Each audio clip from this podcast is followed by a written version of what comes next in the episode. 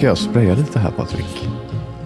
Så att vi kommer in i en sån här härlig stämning för det här avsnittet. Åh, det är min favoritdoft. Du känner vilken det är va? Men det är väl klart, jag är inte knäpp. Alltså, mitt doftsinne är... Jag undrar om inte det är lite bättre än ditt. Nu ska vi inte liksom börja kriga här redan innan vi knappt har kommit igång va? Varför blir du helt svart? Men du vet ju att jag är bättre på doft än dig. Nå, Det är uttalat sedan länge. hur man ser det. Men den här doftar så gott. Kan man säga att, den, att det doftar gott? Ja, man kan säga att det doftar gott. Det doftar... Vad ska man säga att det doftar?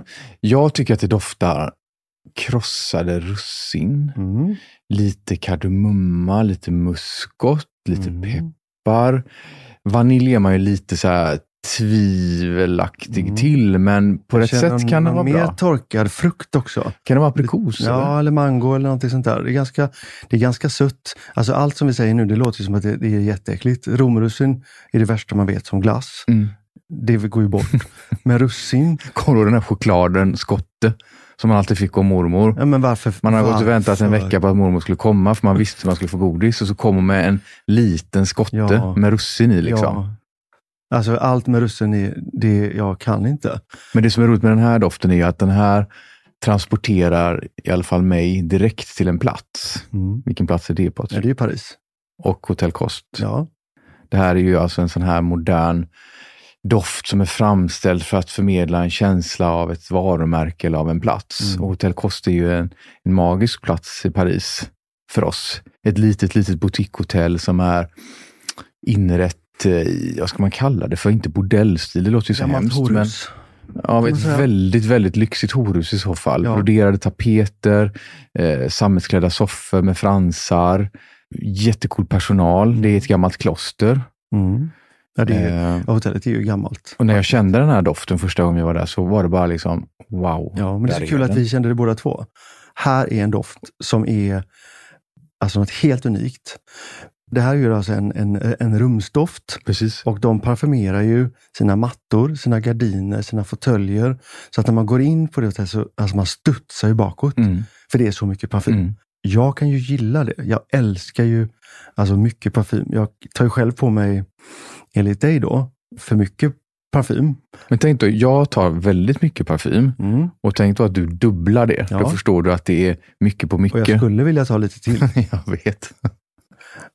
Är det inte Jag ändå häftigt det här med liksom, man förstår ju doftens makt här Mm. och hur, hur mycket man kan manipulera människor bara med egentligen med doft.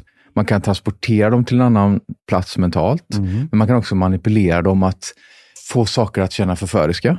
Absolut. Man kan få dem att känna att saker och ting är motbjudande. Mm. Man kan nästan leda en församling bara med doft. Mm. Doftsinnet det går ju rakt upp till hjärnan och sätter dig i en känsla eller tar dig till en plats. Mm. Och det är väl klart att det måste man ju använda. Vi använder det ju väldigt mycket själva. Mm. Dels i våra produkter, men vi har ju en doftsamling hemma på, jag tror vi har 130 parfymer. Det är ungefär. många i alla fall. Det kanske till och med fler. Det är för många.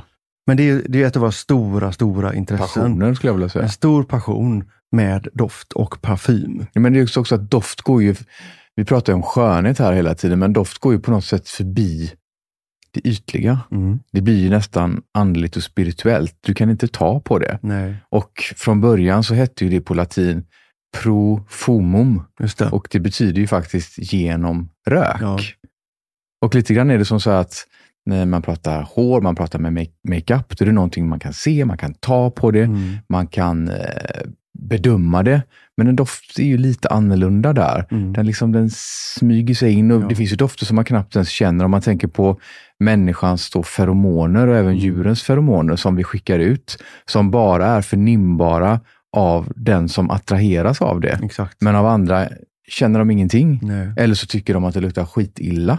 Det är faktiskt ett sätt för oss att hitta andra människor. Skitilla, den doften vill man inte Nej. ha. Det. Nej, men det är ju faktiskt så. Ja, även om det, fakt- det finns ju väldigt många, vi kommer komma in på det lite senare, men med, eh, med nischparfymer som har då lite kära och hästskit och eh, de inslagen så är det Mm. att den blir väldigt spännande och intressant.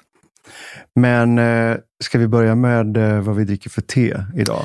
Ja, idag är ju- dricker vi nog faktiskt det som kan vara mitt favoritte. Det Ja. säger vi ju alltid. Ja, Det är precis Ja. som hon från Lark Rise to Candlefoot som sa My one and only weakness. Och så var det alltid någonting nytt. Men eh, det är faktiskt Sir Williams från Sibyllans i Stockholm. just det. Som är en eh, svart te som består av sju olika sorters te. Men det som är mest framträdande är kanske den här lapsangen, det lite rökta teet. Som skapar en väldigt härlig känsla. Det, det, är till och med, det doftar faktiskt som en riktigt bra room spray när man Jag skulle vilja ha det här som en parfym. Eller hur? Den rökigheten och det svarta teet, Lite kära. bergamotten, alltså Jasminen får vi inte glömma. jasminet. Som man annars är lite skeptisk mot också, för det kan bli väldigt heavy. Ja, det kan bli huvudvärk.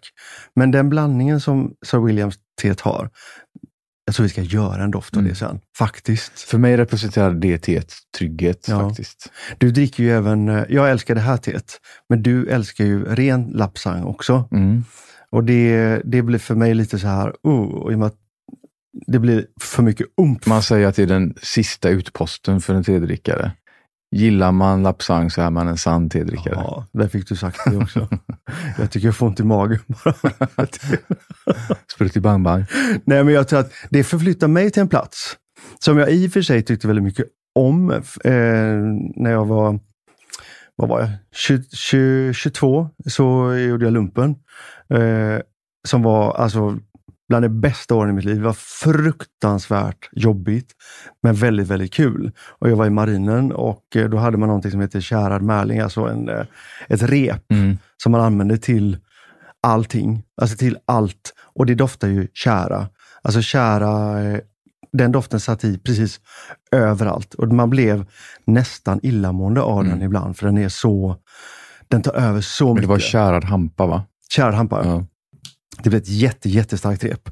Alltså, nu ska vi inte prata lumpen, men jag känner så här, när vi ändå är där, att det är någonting som jag tycker att alla borde göra. Man fick så mycket vuxenutbildning, kan man kalla det. Mm. Om både naturen, om eh, att jobba tillsammans, att jobba i lag, allting sånt.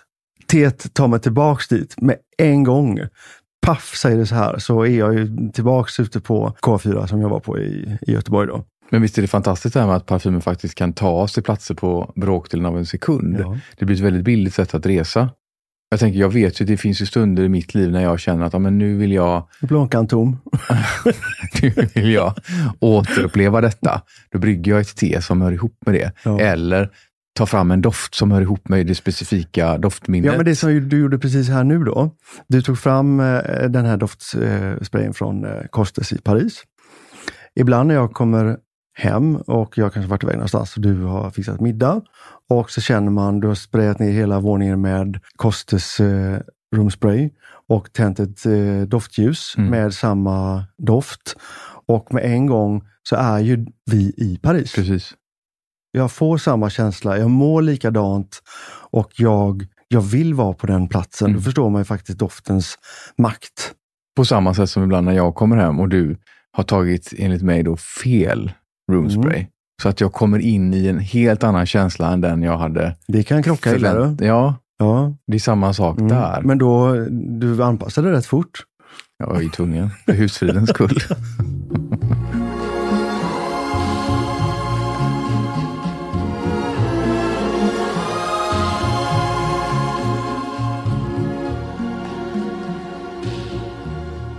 Varje morgon så går vi upp i Botaniska, Mm. En park som ligger mitt i Göteborg som tar oss rakt ut i skogen. Och eh, vilken dag det än är på året, om man kommer till den där grinden Mm. Man öppnar den och så kan jag blunda och så känner jag den här bäcken. Jag känner träden. Jag känner mossan på berget. Jag känner stenarna och med en gång så sänks min puls. Mm. Fastän jag är ute och kör en hård PV så förflyttas jag till att nu kopplar jag av. Mm. Och då förstår man att doftens makt har även en betydelse där för hur dina hjärtslag är. Men faktum är att när parfym började användas eller uppfanns så var det ju främst för religiösa och terapeutiska syften. Så att det är ju väl dokumenterat och väl bevisat att det har en terapeutisk effekt på Ja. människan. Man har förstått sedan urminnes tider kraften som finns i, i den botaniska floran Mm. och att man använder det på olika sätt. Mm. Jag tror att många ansåg också förr att parfym var ett sätt att nå en högre andlighet. Mm. Komma närmare den guden man hade. Mm. Men jag kan förstå det. För att man blir, man blir ju förförd. Ja, men visst är det så när vi går i botaniska ibland och man stöter inte på en enda person och det är alldeles tyst. Det är Mm. ju nästan en andlig upplevelse. Ja. Man känner helt plötsligt att man blir ett med någonting annat. Ja. Tidigt på sommaren så känner man en Mm. doft som kommer att slingra sig och sen eh, sensommaren som jag älskar när man känner Alltså dahlior, de doftar inte så mycket, men det är någonting de liksom skickar iväg. Men varje årstid har ju sin specifika säregna doft. Ja. Så är det ju. Blundar man kan man ju nästan känna om det är vinter, höst, vår eller sommar. Absolut. Men det kan vara ganska svårt ibland, just när man blundar och man doftar på någonting, Mm. att bestämma vad det är. Mm. För våra ögon och våra doftsinnen jobbar ju ganska mycket ihop.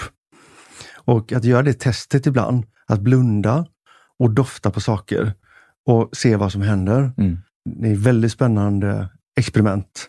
Alltså vi är väldigt lika väldigt mycket, du och jag. Mm. Men när det kommer till just parfym så i, i grundtanken och filosofin är vi också lika. Men sen när vi väl ska välja doft så är vi ändå ganska olika, eller hur? Mm, det är. Vad, hur tänker du när du bygger din doft, så att säga? För vi, ingen av oss jobbar med bara en doft. Vi har ju flera dofter som Mm. vi själva komponerar ihop. Absolut. Enligt en teknik som vi kallar för layering. Alltså att man, man använder flera dofter för att skapa en ny doft. Ja. Jag är ganska osvensk i eh, mitt eh, sätt att dofta. Jag älskar som det doftar i Mellanöstern. Mycket kryddor, det är mycket ode, väldigt mycket umf Mm. i alla dofter. Alltså det är att det är power i dem. Det får gärna vara att många ryggar tillbaks lite grann Ja. sådär. Då känner jag, ja men det, det där gillar jag. Det är en bra reaktion. Men tror du inte att det bottnar i att man, man tänker att doftar man mycket så har man en stark personlighet och doftar man mindre och svalare så har man en svagare personlighet. Så inbillar jag mig i alla fall att många undermedvetet tänker. Ofta tänker man också att folk som man ser på stan som doftar mycket, de har mer excentrisk, mer ex expressionistiskt i sin liksom attityd. Om vi landar tillbaks i Paris då, som vi pratade om förut. Mm. Om vi går på gatan där och så Ja. ser vi en person komma gående på gatan. så Parisiska kan vi börja, kvinnan. ja, men vi kan ju börja bygga den där storyn redan innan personen Ja. har passerat oss. Så tänker vi så här, okej, hon eller han doftar jättemycket. Det är någon tung tonkaböna. Det är någon, eh, någonting, någon, något träslag som ligger där. Någon citron eller bergamott som lyfter upp det. Oak moss som kanske gör en, en lite mer spännande, fuktig känsla i det här. Och så möter man dem och så ofta så stämmer det. Mm. Men om det inte gör det, att de kanske doftar bara sådär fräscht, så blir man nästan chockad och besviken. Mm. För man vill få den där bilden bekräftad på något sätt. Min favoritdoft som jag fortfarande än idag inte riktigt har känt eller riktigt fått till, det är om du tänker dig när man var sådär nio år Mm. och så kom den här morbrorn på besök. Nu har ju inte jag någon morbror, men jag får ju hitta på här I din i min fantasi. som är ganska stor. Som var liksom 27, hade ingen flickvän, eh, kom på en stor hoj liksom, skinnpaj, franska 70-talslooken med boots med lite hög klack och svepte med sig en doft av någonting som inte riktigt gick att beskriva. Det var liksom cykelkedja, Garage. lite olja, det var lite läder från skinnjackan, Mm. lite, lite, lite svett Mm. kanske. Gummidäck. Eh, lite citron för att personen hade ju såklart parfymerat sig med någonting med lite toppnot. Mm. Och sen någonting som var lite obeskrivligt, som var farligt, som man inte kunde ta på, som man Mm. inte riktigt förstod då, men jag förstår det idag. Den parfymen skulle jag vilja ha. Mm. Är du på jakt efter doft hela tiden? Jag är på jakt efter doft hela tiden. Mm. Det tror jag du också är. Jag är det. Vi köpte ju faktiskt den nu när vi var i Stockholm. Just det. Eh, från Celine som var helt fantastisk. Vi Mm. båda två har ju faktiskt letat motsägelsefullt nu då till vad vi tidigare har sagt, men efter en, en fräsch kolonj. Just det. En Och- klassisk kolonn. Precis. Och man kan ju beskriva att man, man, man delar in parfymer i olika grupper. Vi pratar om eau de cologne, eh, eau de toilette Eau de Parfum och Parfum. Just det. Och eh, vad de heter beror lite grann då på vilken eh, halt av doftolja de har i sig. Ja. Och Eau de Cologne är då den svagaste varianten av dem. Mm. Så det vi har letat efter är ju en, en fräsch, somrig, klassisk cologne som doftar mycket bergamott, citron, men också en liten hint av det där lite Mm. Spännande. mystiska, farliga. Och vi har Mm. faktiskt hittat en sån. Ja, den var inte dum. Nej. Harad. Och vet du vad det roliga var? Det har jag glömt berätta för dig. Igår när jag var och tränade på Barry's här borta, så stannar han upp mitt i passet, instruktören, och säger Jävlar, det är någon här inne som luktar väldigt gott idag. Det har aldrig hänt och då har jag ändå kört flera hundra pass Är du där. säker på att det var du då? Jag hoppas att det var jag. Vi kan väl låtsas att det var jag i alla fall.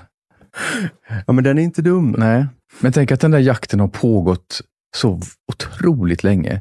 Jag läste någonstans att på 1500-talet fanns det en kvinna i Florens som hette Catherine Medici. de Medici. Mm. Och hon hade ju alltså en, en lundgång från sin våning i Florens till sin parfymör. Mm. Där han jobbade enkom för henne för att tillverka hennes parfymer. Och eh, det gick ju så långt så att hon parfymerade sina läderhandskar Mm. som hon beställde från Grass. Och Grass idag känner vi som parfymens huvudstad. Ja, för att man, odlar, våran... eh, man odlar ju extremt mycket blommor som man sedan använder för doftextrakten. Mm. Men man tillverkar också extremt mycket parfym i Grass. Men från början var det alltså en stad där man tillverkade läder. Mm. Väskor, förkläden, handskar, Exakt. allting sånt. Och ja. den här då, eh, kvinnan Catherine de Medici blir ju senare Frankrikes drottning. Och det var hon som tog med sig gaffeln, korsetten, högklackade skor, ballett, men också parfym Mm. till Frankrike. Och jag blev så förvånad för att allt det jag precis sa där har jag kopplat ihop med Frankrike. Frankrike och fransk Mm. kultur. Men det var alltså från Italien.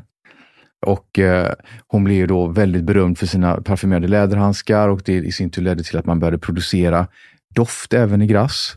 Men så länge har det här alltså pågått. Mm. Men där kommer man in på det som vi pratade om lite grann förut med att bygga sin doft. Mm. Det som vi kallar för layering. Mm. Alltså att man lägger ett lager först, sen lägger man ett lager Mm. till.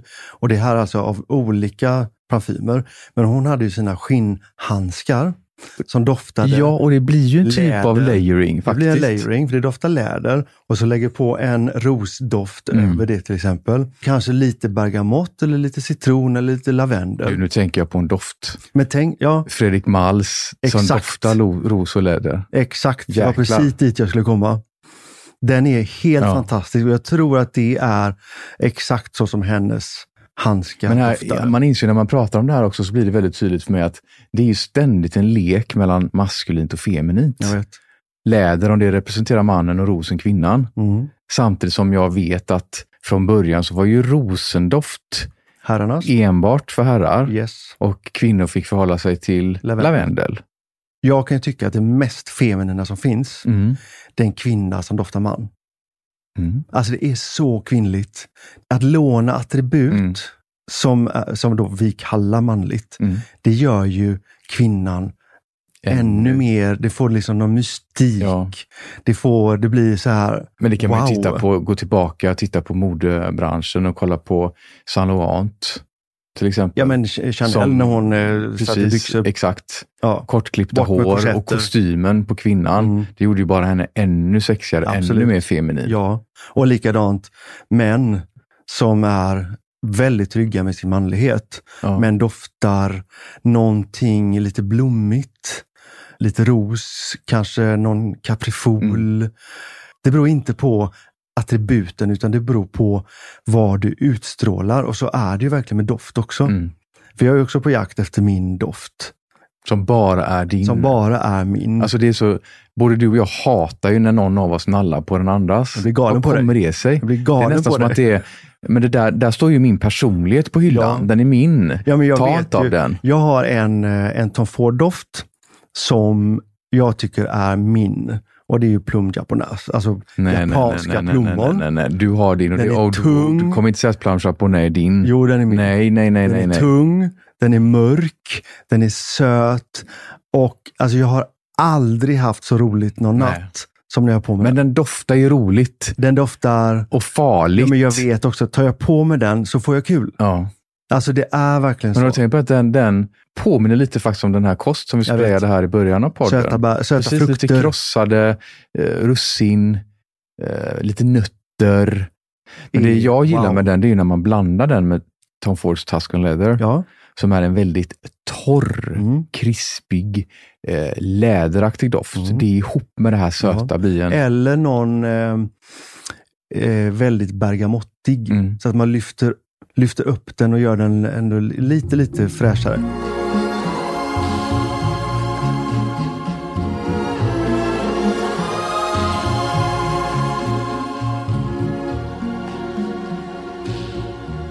Året har ju 12 månader och eh, fyra årstider. Mm. Och jag brukar också då dela upp så här, ja, men här är min sommarkollektion med doft.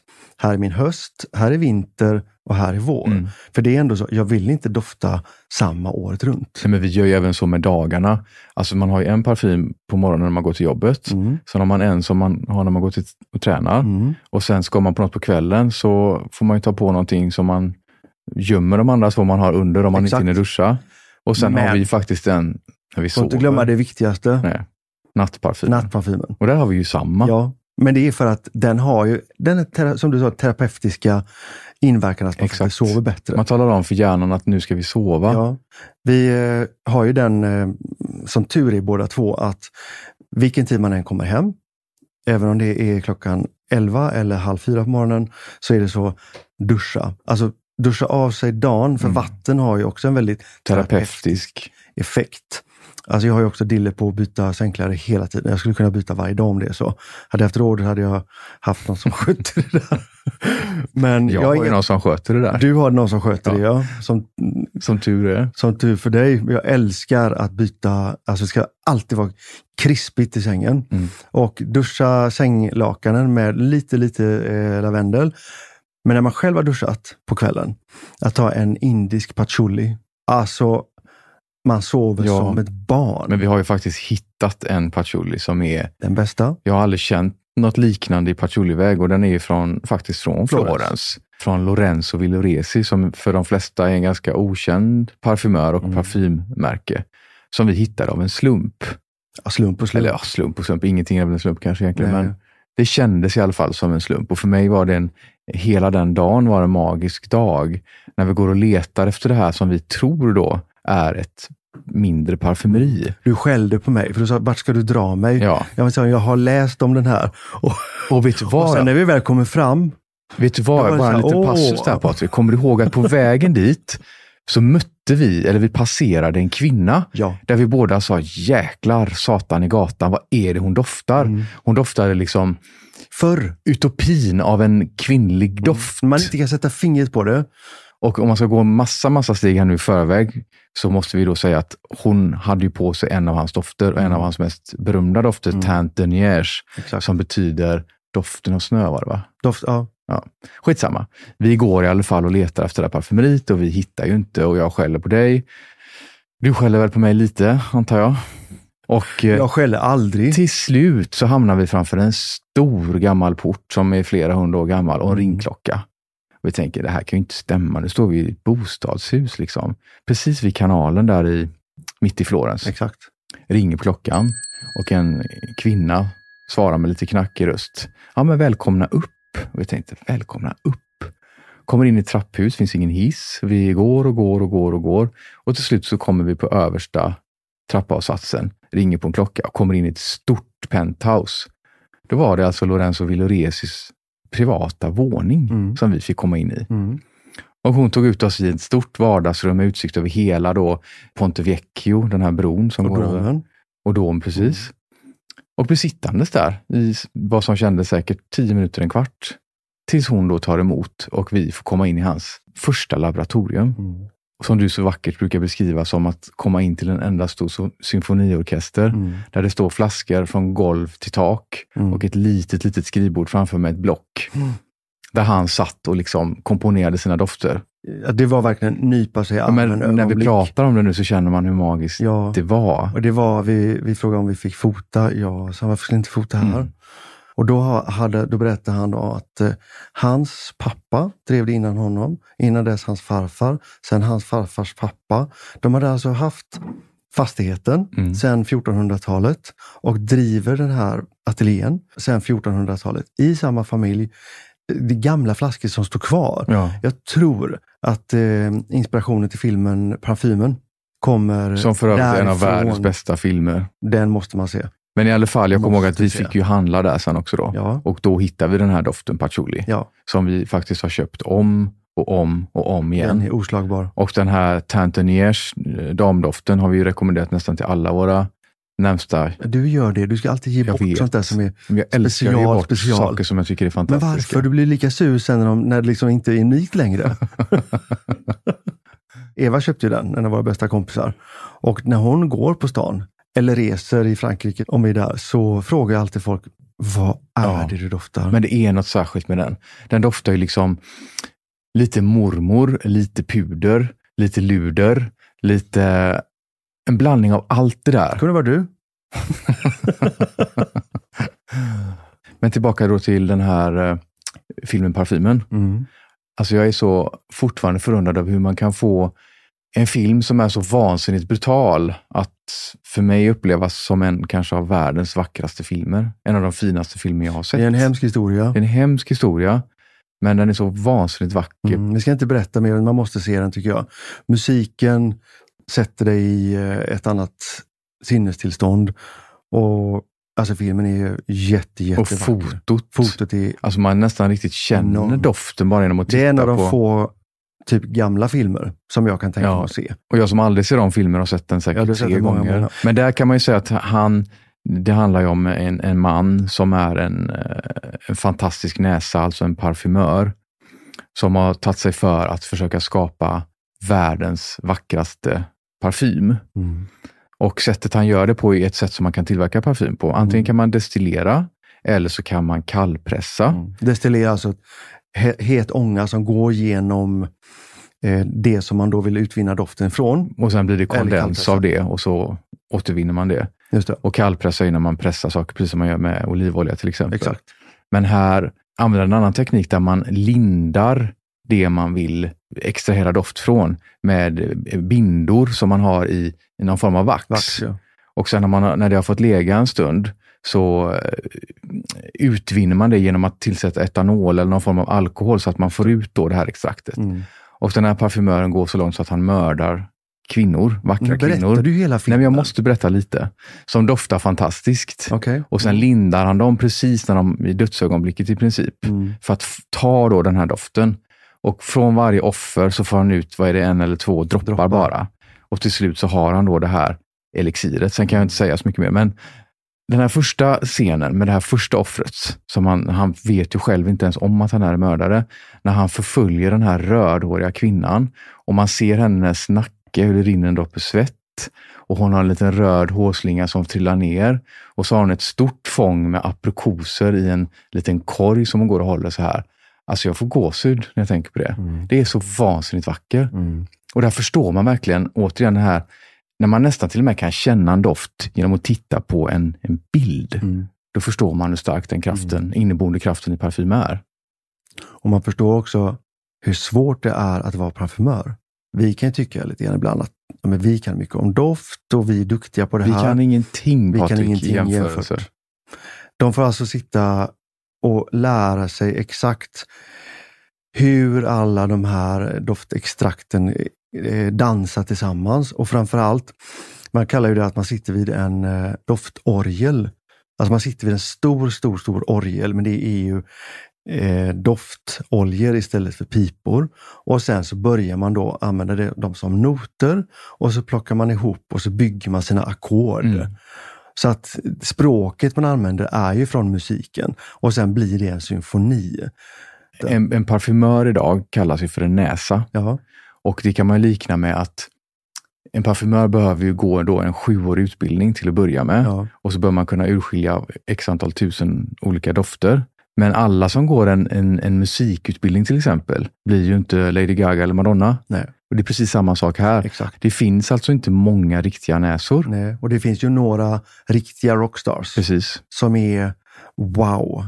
De gör ju dofter som är wow. Och det kanske inte doftar så gott med en gång.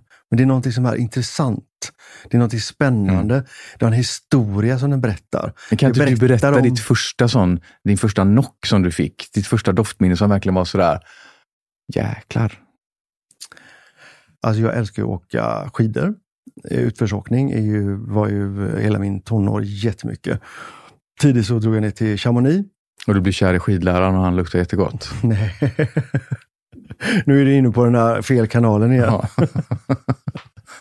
Nej, men däremot, alltså jag var kanske var, var, kan jag varit 15 år och eh, vi gick in eh, på ett parfymeri där nere i, eh, i Chamonix och eh, jag gick runt där och låtsades såklart att jag var världsvan och vuxen och ville köpa en doft. Och min kompis var sådär, men måste vi dra runt här inne? Ja, det måste vi göra. Så såg jag en, en Lacoste-flaska med en golfboll Mm. till kork. Och jag blev, den där får jag dofta. Och så doftade jag och blev ju kär. Så jag tog liksom de där pengarna jag hade som egentligen skulle gå till mat, så la jag dem, jag ska ha den här flaskan. Alltså jag vårdade den så ömt hemma och du vet dutta på lite Mm. då och då. Skulle jag känna den skulle jag liksom åka tillbaka till Chamonix med en gång. Man upplever ju någonting som är så fantastiskt och så starkt. Men det där doftminnet sätter ju sig och det blir man ju aldrig av med sen. Nej, Det går inte att bli av med det. nej, det går inte. Och tänker du på, när vi pratade om eh, den här symfonin och orgeln förut. Ja, Ja, tänker du på jag ville sak? att vi skulle backa tillbaka dit. Jag visste inte riktigt bara hur vi skulle... Jag gjorde ju en sån här snygg Ja, en övergång här då. Ja, jag är ganska bra på Ja. U-svängar faktiskt. Men eh, tillbaka till Paris. Och vi går och det börjar regna och du och jag har ju en sån här, också ett väldigt gemensamt intresse som, det låter som två jättegamla tanter, men när vi är ute och reser så letar vi alltid upp kyrkor och katedraler. Jag tror vi är två gamla tanter i själen. Jag tror jag tycker inte det är något fel med det Inte jag alls. heller. Jag älskar det. Och att gå in i en katedral och få den här tystheten, kylan, doften, stillheten. Här snackar vi doft deluxe. Wow! Alla sinnen får sitt. Och i Paris så är vi ute och, och går och eh, det börjar småregna lite grann. Så ser vi, men du kolla, det ligger en kyrka här borta. Det börjar störtregna. Det börjar störtregna. Så vi rusar in och det var liksom, var det en bakdörr vi kom in? Och den här kyrkan den ser ut som, den ligger på finaste gatan i Paris. Ja, men det ser ut som den ska rasa. Men det är som en loppa på liksom en, eh, en pudelparad. Ja. Liksom. Man undrar var, varför de inte tar hand om den här kyrkan, för det är som ett enda stort schabrakruckel. Men väl där inne så fick vi ju en sån här, herregud. För det första så står vi, ja vad skönt slippa regnet. Men kolla vilken kyrka. Och taket var- dofterna. Fantastiskt. Doften, det doftade kalk, sten, myrra, träbänkar, psalmböcker. All den här blandningen. Ja. Det är liksom boom. Det blir en väldigt välkomponerad rakt. parfym, skulle man kunna säga. Det var som en religiös kram. Som väldigt många försöker att återskapa, men inte riktigt har lyckats med. så. Och vi var ju helt själva där inne. Det var bara du och jag. Men organisten sitter och dundrar igång hela orgeln med Bachs eh, Fuga in D minor, som är min absoluta favoritverk när det kommer till orgel. högsta volym. Alltså hela kyrkan stod och hoppade. Och där inne stod Jag tänkte nu rasar den över oss. Men att stå där med det här doftintrycket först. I den här magiska kyrkan som det kändes som att vi var de enda på hela jorden som visste fanns. Exakt. Och så dra igång detta sinnessjuka Ja, orgelspel. Obeskrivligt. Får aldrig glömma det. Nej. Och Det- sen ut därifrån och ut i verkligheten. Men kommer du ihåg att vi var lite här- vimmelkantiga efter det? Jag var jättevimmelkantig. Det var nästan så här, ni får gå och ta ett glas vin för att bara smälta den här. Och nu lät du som en tant.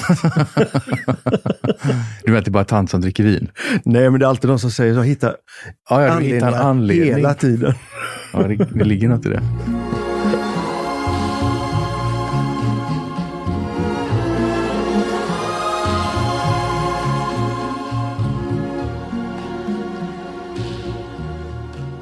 Långt innan dess så hade vi faktiskt hittat ett, eh, ett doftljus. Eller det var jag som hittade det. Du, hittade, du var iväg på Paris själv. Jag vet inte vad du gjorde där egentligen, men något var det i alla fall. Du kallar det jobb. Ja. Och kommer hem så säger jag till dig så här, nu har jag hittat ett, eh, ett eh, nytt märke som jag gillar. Dofta på det här och berätta för mig vad du, vad du känner, vad du ser. Mm. Och du doftade. Alltså jag, det doftade ju som du tänker dig lite kyrkligt. Det doftade lite som en, en klostervägg som har stått i solen hela dagen, men så har solen gått ner och det växer någon blomma ut med väggen, om det är någon ros eller någonting kanske. Och den doften som kommer då, det kanske har regnat lite också, så det är lite mineraligt, lite sten, kommer någon honungsdoft in någonstans. Lite Och det så. var ju mitt i prick. Ja, det var det som var det Det sjuka. var ju mitt i prick. För när vi läste då om doften så heter den En nunnas vägg. Ja, och den hette Carmelite, kommer jag ihåg. Och det är, alltså en nunna som sitter på sin trästol i eftermiddagsskuggan vid en mur. Och det var ju precis det jag kände när jag doftade och du kände exakt samma sak utan att ha fått Men beskrivningen. vet du vad det lustiga? Att jag insåg att det var nog första gången jag fick en doft beskriven till mig på det sättet som man numera faktiskt, i alla fall på lifestyle-varumärken, försöker beskriva dofter. Annars var det alltid att man pratade om toppnot, mellannot och basnot. Mm. Och så beskrev man då på ett lite flörtigare sätt doften. Typ om den doftar en, en lille konvalj som bla bla bla. bla med en, en botten av en amber bla bla bla. Men här, det här varumärket beskrev helt plötsligt dofter mer i form av upplevelser. En installation. Den här doften doftar som. Mm. Och så kom då, det kunde vara allt från eh, nybonat golv på Versailles efter att man precis hade haft en bal. Det kunde vara en doft. Mm. Och jag tycker det är ett så fantastiskt känner- sätt att beskriva dofter Ja, men det är, på. den här storytellingen är ju så viktig. För man vill ju bli förförd. Mm. Men man är inte längre intresserad av vad en doft doftar, man är intresserad av vart den tar mig Ja. mentalt. Precis. Jag vill bli förförd. Men det här är Alltså vad det än roligt. gäller. Jag vet att man har gjort lite experiment Mm. och ett experiment man har gjort är att man har tagit, tar vanlig vaniljglass till exempel, som är ganska anonym i sin smak. Men så doftsätter man samtidigt som man får smaka på det här med till exempel jordgubb. Mm. Då upplever man helt plötsligt att det smakar jordgubb. Och då förstår man att doftsinnet och smaksinnet, de jobbar ju verkligen med varandra hela tiden. Och det här som vi pratar om ganska ofta, att förr så fanns det ju så här damdofter och herrdofter med ros och lavendel. Mm. Idag så tycker jag verkligen att alla dofter är egentligen genderless. Och jag tycker att alla som gör i doft bör tänka så. Ja, Man gör doft för människor, man gör inte doft för ett kön. Nej. Utan det är fritt fram själv att välja vad man vill dofta. Ja, och det jag- som vi för några år sedan uppfattade som manligt eller kvinnligt, det behöver nödvändigtvis inte stämma med de värderingar och det vi känner och tycker idag. Nej. När vi pratar om sådana här doftbeskrivningar och sådär så tänker jag ändå på, vi såg i den här serien Halston för inte så länge sedan. Fantastisk. Och han var ju också pionjär och jag förstår efter att ha sett den här serien en stor förebild och inspiration för Tom Ford. Mm. Vi har ju en förmåga ibland att tro att Tom Ford är unik i sin stil och att han är ganska Ja, men alla blir unika, nyskapande. men man blir inspirerad men han är olika. extremt inspirerad i alla fall av och det var helt nytt för mig. Mm. Och han skulle ju skapa en av världens första konceptdofter. Just det. Och nu blir det lite nästan eh, censur här, men den skulle alltså dofta gamla kalsonger. Alltså det där var ju inte jättekul. Make a Men jag förstår vad han this. menar. Precis. Det är någonting det här med att provocera lite grann. Och det var samma sak när den här flaskan sen skulle skapas, för det är någonting som har levt i samklang med doft långt tillbaka till antiken och långt före det. Det är ju just att parfymflaskan eller bäraren av parfymen skulle vara dekorativ. Mm. Det är ingenting som vi har skapat i modern tid, utan Nej. det var långt tillbaka när det var eh, flaskorna gjordes av stenar som man gröpte ur, så gjorde man, dekorerade man dem med olika sirliga mönster. Mm. Och sen när glasblåskonsten kom, det var samma sak där. Det skulle vara dekorativt, inte bara funktion. Men hans, eh, vad kallar man henne, creative director eller vad hon nu var, Ja, det var som sen blev eh, väldigt berömd silverkonstnär för Tiffany's. för Tiffany. Eh, hon fick uppdraget att skapa den första konceptade parfymflaskan. Och hon skapade ju någonting som i princip var en omöjlig uppgift att göra. Mm. Men som sen vacker. blev helt fantastiskt. Mm. Jättevacker. Men den serien är värd att se. Den Man måste man se. Både för just den här Mm. sakens skull, men även för modet. Då tänker jag såklart på när vi, kommer när vi skulle göra våran eh, doft till vårt eh, herrschampo? Ja. Och eh, vi jobbade väldigt länge med en, en vetiver. Vi ville ha en, en torr vetiverdoft som känns eh, fräsch, härlig, modern och vi var mycket jobb med parfymören för att få fram den. Och vi var klara med jobbet. Så när vi ska gå därifrån så säger eh, en av parfymörerna vad kul att ni är här. Kan ni hjälpa mig med en grej? Min son har önskat sig en egen doft i 18-årspresent. Och han ville ha en doft som representerade honom. Och han eh, är hockeyspelare, ung, tränar mycket, reser då, så att det är mycket buss. Så att jag vill ha med alltså, garaget, svetten. Hon, hon byggde upp hela storyn för oss så här. Och vi sa, ja men absolut, vi kan dofta på den. Jag doftade och du doftade. Så tittade vi på varann. Så sa vi så här, vi är jätteledsna, men den här ska inte din son ha.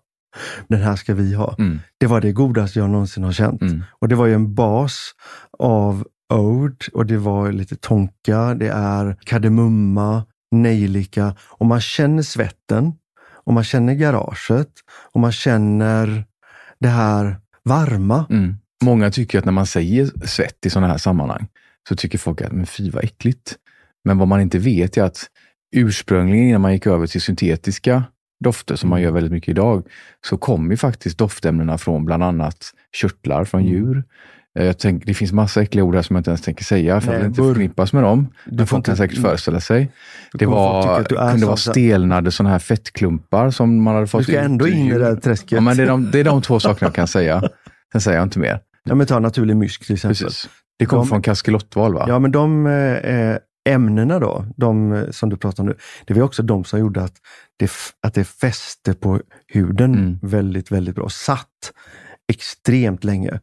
För det funkar ju så med doft, att toppnoten, du var inne på det förut, det är som en pyramid. Toppnoten, det är det som man känner med en gång. Det försvinner ganska snabbt, det är lite flyktigt. Och sen så har man en mellannot. Det försvinner efter en stund och det är ett mellanting mellan fräscht och bas. Mm. Och det som blir kvar sen, som, som sen då sitter och blir själva doften, det är ju basnoten. Och det är ju just de som är lite tyngre och sitter bättre på huden. Förr i tiden så använde man fixativ i parfymer och det gjorde att de satt väldigt bra. Nästan alla de är förbjudna. Så att idag kan man ändå säga att parfymer är, är väldigt säkra mot vad de var förr. Mm. Många tycker dofter idag, de sitter inte alls lika länge. Det var mycket bättre förr. Nej, det var inte bättre förr. De kanske doftade mer, men de är, de är mycket bättre för oss människor idag. Ja, människa och miljö. Människa och miljö idag. Helt klart. Men det är svårt att hitta den där powerdoften. För just det där Omfett. umfet. Det är svårt att få fram. Och det är svårt att få fram, för eh, på syntetisk väg så härmar vi väldigt mycket. Om vi vill ha en vegandoft till exempel så måste vi använda syntetiska eh, noter. Och vi mixar ju så att vi har ju både syntetiska och, och naturliga. Mm. Vad tycker du är det bästa sättet att applicera en parfym? Eh, man pratar väldigt mycket om att applicera det på där huden är lite tunn, typ som på handleder, bakom örat, i armveck, i ljumskar.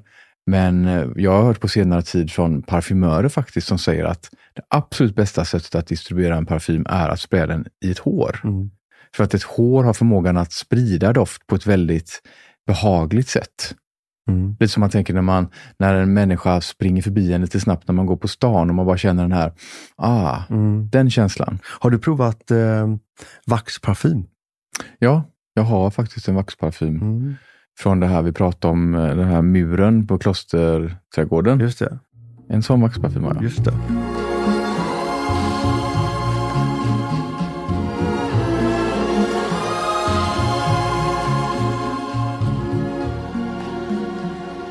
Jag tänkte på det här med, med doft. Det är att det är så otroligt personligt, eller hur? Mm. Och att ge bort en doft kan ju kanske vara något av, tycker jag, det mest intima man egentligen kan göra. Och svårt. och väldigt svårt. Och vi gjorde ju faktiskt en sån här sak i julas som vi visste att okej, det här är liksom, det är vinna eller försvinna typ. Men vi, vi testar och det var ju att ge hela vår personal en doft som vi specifikt valde ut till varje enskild person utifrån deras personlighet. Persona. Mm. Och det följer faktiskt väldigt bra ut. Då byggde vi också en liten story runt varje person. Varför vi tänkte som vi gjorde. Ja, men vi beskrev ju personen. Vi hade ju en middag och det var ju jättetrevligt. Och så, så tog vi person för person och sa, vi upplever dig så här. Mm. Och det här är, det är ju, man är ute på tunn is. Väldigt tunn is. För hade du velat få en doft? Nej, men alltså jag, känslomänniska som jag är så är jag ju, det var någon som en gång sa att jag var lättkränkt och jag blev jättekränkt för att den sa det. Men jag kan tycka att det kan vara lite kränkande att Ja. få en doft som någon säger att så här uppfattar jag det och så tycker man det luktar skit. Ja. Men vi sa också så här, självklart så får ni, alla är plomberade, men ni får ett litet doftprov med. Mm. Eh, och sen så får ni byta om ni vill. Men vi upplever er så här. Och då, till exempel så kunde vi beskriva en, eh, vi ser det som en eh, superwoman. Du går alltid din egna väg. Du skulle mycket väl kunna gå ut på en nattklubb själv i Barcelona. Och eh, ja, så byggde vi hela den här storyn. Och då känner vi att du skulle kunna dofta Mm. så här. Vi gjorde det med respekt. Vi gjorde det med respekt. Mm. Och det blev ju väldigt mycket skratt och väldigt mycket kul. Och sen blev ju att alla fick känna på varandra och det blev jättemycket prat om det. Ja men gud, det stämmer ju verkligen. Och Men det roliga var också att folk blev genuint så superglada. ja, men vi hade också valt dofter som är svåra att få tag på. Ja, men det var också, jag tycker att själva processen att välja ut de här dofterna var ju vansinnigt roligt. Ja, Det var nästan roligare än att ge dem. ja. Men det är ju faktiskt också viktigt att tänka på det att doftsinnet är någonting man kan träna. Mm. Men doftsinnet är också någonting som kan bli bedövat. Och framförallt om man står en timme eller två och provar och testar och doftar på nya dofter hela Känner tiden. ingenting till slut. Nej, och då har ju vi lärt oss två väldigt bra knep. Ja, Och det ena är att eh, dofta på kaffebönor, för det det. neutraliserar doftsinnet. Eller att eh, sticka ner näsan i sitt eget armveck. din egna hud som är oparfumerad. Precis. Och man säger ju att man doftsinne. klarar av att dofta på max tre dofter ungefär Mm, i stöten innan man behöver neutralisera. exakt. För att annars så, det är lite som att gå vilse i skogen liksom annars. Och det känner man ju verkligen. Det är jättesvårt.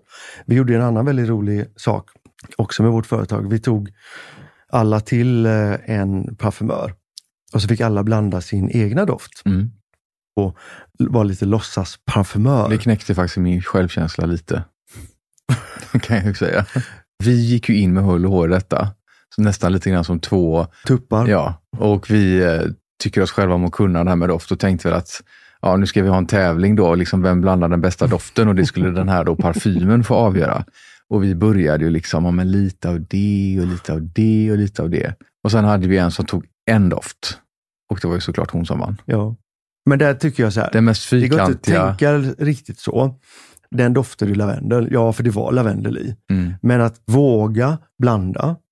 Att våga ta ett beslut. Men jag provar att ta i lite, eh, lite av det här som doftar lite så. Mm. Men vet du i vad? Jag tror det var i så. den stunden jag förstod hur fruktansvärt svårt det här är. Det är så lätt att tro, liksom, om jag tar lite av det jag gillar och blandar och så blir det bra. Ja. Så är det ju inte alls. Nej. Hur ska du dofta i sommar nu då? Ja, men alltså, jag gillar den vi köpte häromdagen. Eller ska du dofta i höst snarare? Jag tror att jag kommer dofta i höst samma som jag brukar göra. Men du måste välja ett spår. Ja, men jag gillar precis som du, lite tyngre. Kanske inte så söta som du gillar. Jag gillar lite mer träigt och torrt. Lite japanskt. Nej, det skulle jag inte säga. Lite mer norditalienskt. Jag förstår vad du menar. Verkligen. Eller till och med lite, lite Marocko. Milano. Är du med? Där har inte jag varit. Ja, det är fantastiskt. Jag tänker jag väldigt mycket komma. på typ apelsinblom. Ja, men det är liksom både varmt och kallt och- på något sätt. Det är både väldigt eh, afrikanskt och väldigt europeiskt och det är liksom en, den blandningen blir väldigt unik. Jag, jag minns alltid Marocko som en väldigt speciell, väldigt speciell atmosfär, en väldigt speciell känsla i kroppen. Jag kommer bara ihåg att du kom hem en gång och var helt eh, orangehårig. Ja, Och ditt skägg var orange. Du har varit på något henna-party. vi hade varit på ett spa och deras brunutansol är att smörja in kroppen med henna, Mm. för då blir man lite gyllen. Jo, det, jag såg det. Men de är ju oftast mörkhåriga, så när de får henna liksom i hårfästen och på eh, kroppshår så blir ju det Bara liksom fint. bara fint. Mm. Men på mig då som är blond och har kritvita hår på kroppen, de blir ju Ja, morotsgula. jag tänkte, vad har du gjort? Ganska, ganska fint. ja, men det var för övrigt en väldigt fin kroppsfärg. Mm. Men jag tänker på det här också, i vårt arbete så stöter vi oftast på folk som tycker att vi ska göra parfymfria produkter. Just det. Och det är för att folk eh, i allmänhet tror att en parfymfri produkt är doftfri. Ja. Men så är det ju faktiskt Nej. inte. Och framförallt inte när man som vi jobbar mycket med eh, naturliga råvaror, kallpressade oljor, då har ju de kvar sin egen doft. Mm. Och när man blandar ihop allt detta i en kräm eller en olja så kan det dofta rent utav förskräckligt. ja, men plantextrakt kan ju dofta vedervärdigt. Så att en parfymfri produkt i Mm. sig kan egentligen dofta alldeles fruktansvärt. Mm. Och det är här parfymen kommer in för att på något sätt försöka kamouflera detta. Mm. Och då är det också så här, man, man parfymerar inte för att parfymera över någonting. Utan då väljer man en doft som, som du säger, den, den, går, den går in i de dofterna och blandar upp sig och gör att det blir neutralt och drar åt ett håll. Och det är det som är det svåra. Det, Det som också är lustigt här är att om du frågar de här personerna hur de tycker att en doftfri produkt doftar, Mm. så beskriver de ändå en doft. Ja, Faktum är att många parfymörer får ju faktiskt uppdraget att ta fram en doft som doftar parfymfritt. Ja. vi har ju faktiskt en annan doft hemma som doftar hud. Du tänker på Lapony? Ja, ja. Och den doftar hud. Den det- doftar det är lite så- nyfödd bebis. Ja, det är så man tror att parfymfritt Ja. doftar. Och många säger så här, men jag skulle göra något som doftar människa. Nej, det vill du inte. Nej. Man vill dofta som man tror att en människa Mm, doftar. precis. Det är där. It's all in your imagination, så är det Exakt så. när det kommer till doft. Ja, Och allas preferenser är väldigt unika här. mm, verkligen. Så vi kommer fortsätta vår jakt på den perfekta doften. Och jag tror att jag ska dofta ros i höst. Såklart, men det har du sagt i tio år. Ja, Du har en, en illusion om att du är den där jag dofta. musketören som rider in liksom och så kommer det en sån liten härlig, lite mörkare ros. Mörk ros. Svepandes. Oj, oj, oj. Tänk Ja, men det, är inte, det är inte dumt Nej, alltså. den är inte dum. Vi får väl se. Ni får ju eh, följa oss på Instagram. Lernberger Stafsing eller Mattias Stafsing eller Patrik Lernberger. Och eh, fortsätt lyssna på vår Beauty Distilled om allt som rör skönhet och filosofiska tankar om skönhet. Ha det fint. Tack för att ni lyssnade. Hej då. Hej då!